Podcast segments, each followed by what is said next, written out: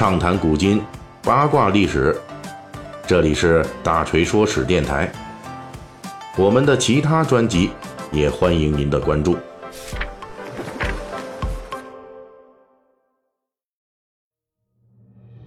就在前几天啊，咱们国家的嫦娥四号探测器成功着陆在月球背面。这不仅对于中国探月工程具有巨大的意义，而且对于全人类也是如此。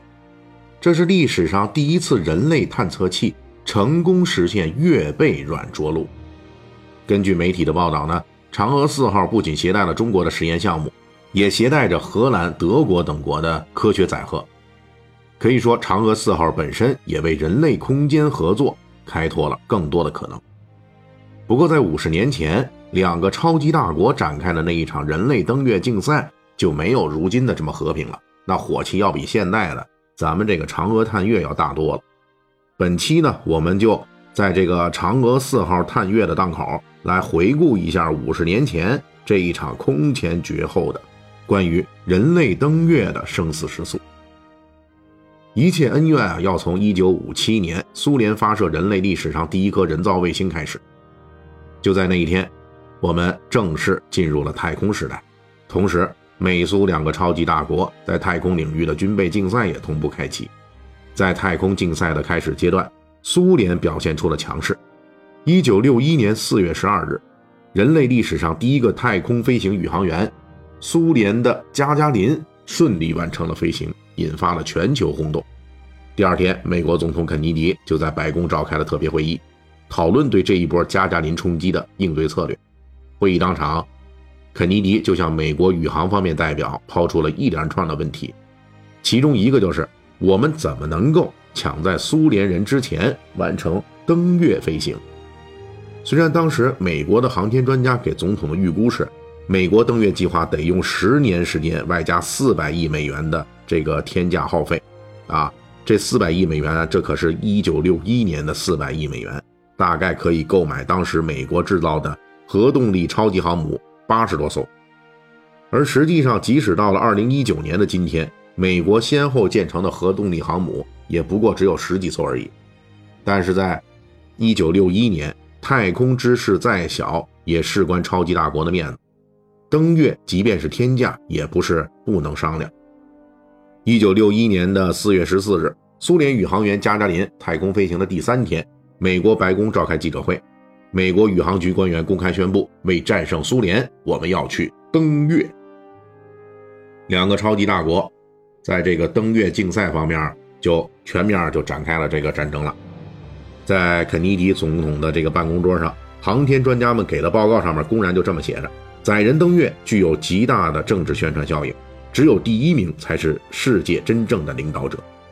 既然拔高到了这样的高度，那。登月已经不再是一个科技探索活动，这是一场两个超级大国之间丝毫不考虑成本与产出的全速竞赛。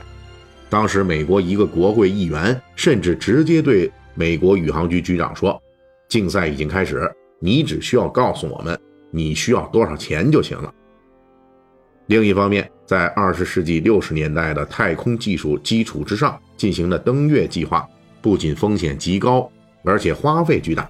美国人要砸四百亿美元，苏联人同样绕不过这么大的投资，而苏联当时的经济总量大约只有美国的一半，巨大的投资同样让苏联人犹豫，因此苏联的登月计划一度出现了徘徊。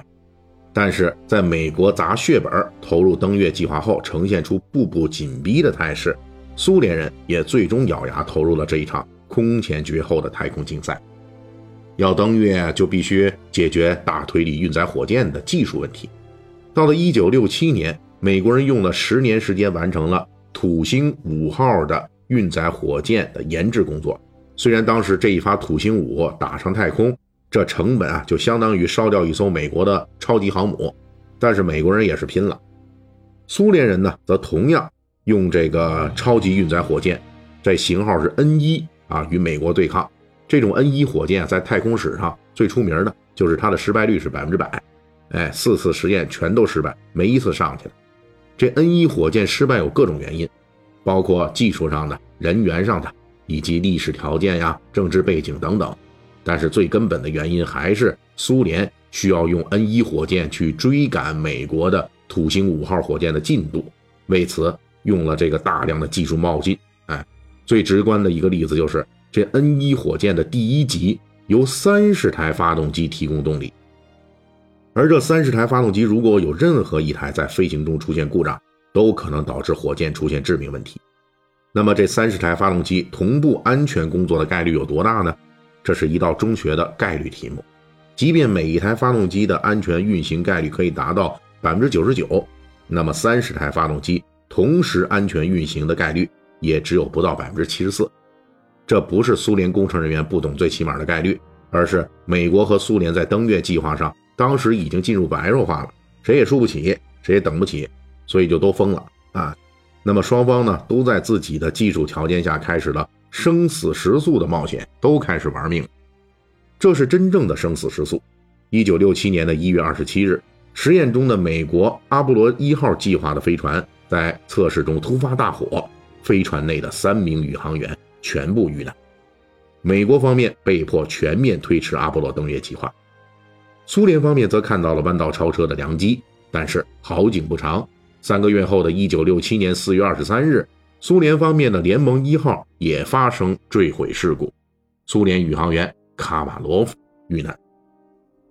在一场生死时速中，美国较为优势的科技和国力水平最终发挥了作用。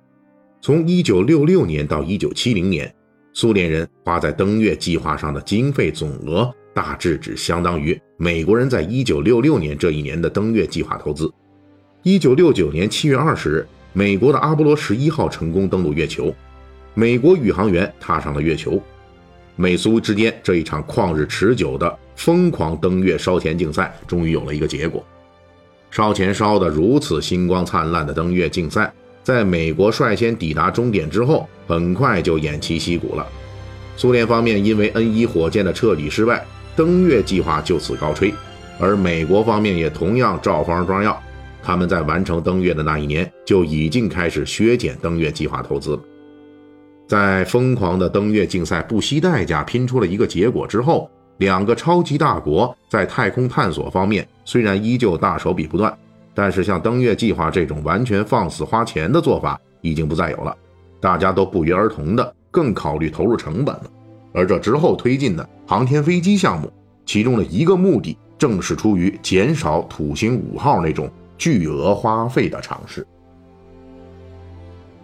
好了，本期我们就讲到这儿。那么还是要感谢一下本周给我打赏的这些听众们啊，心情佑，哎呦，您是发了年终奖了吗？给了这么多。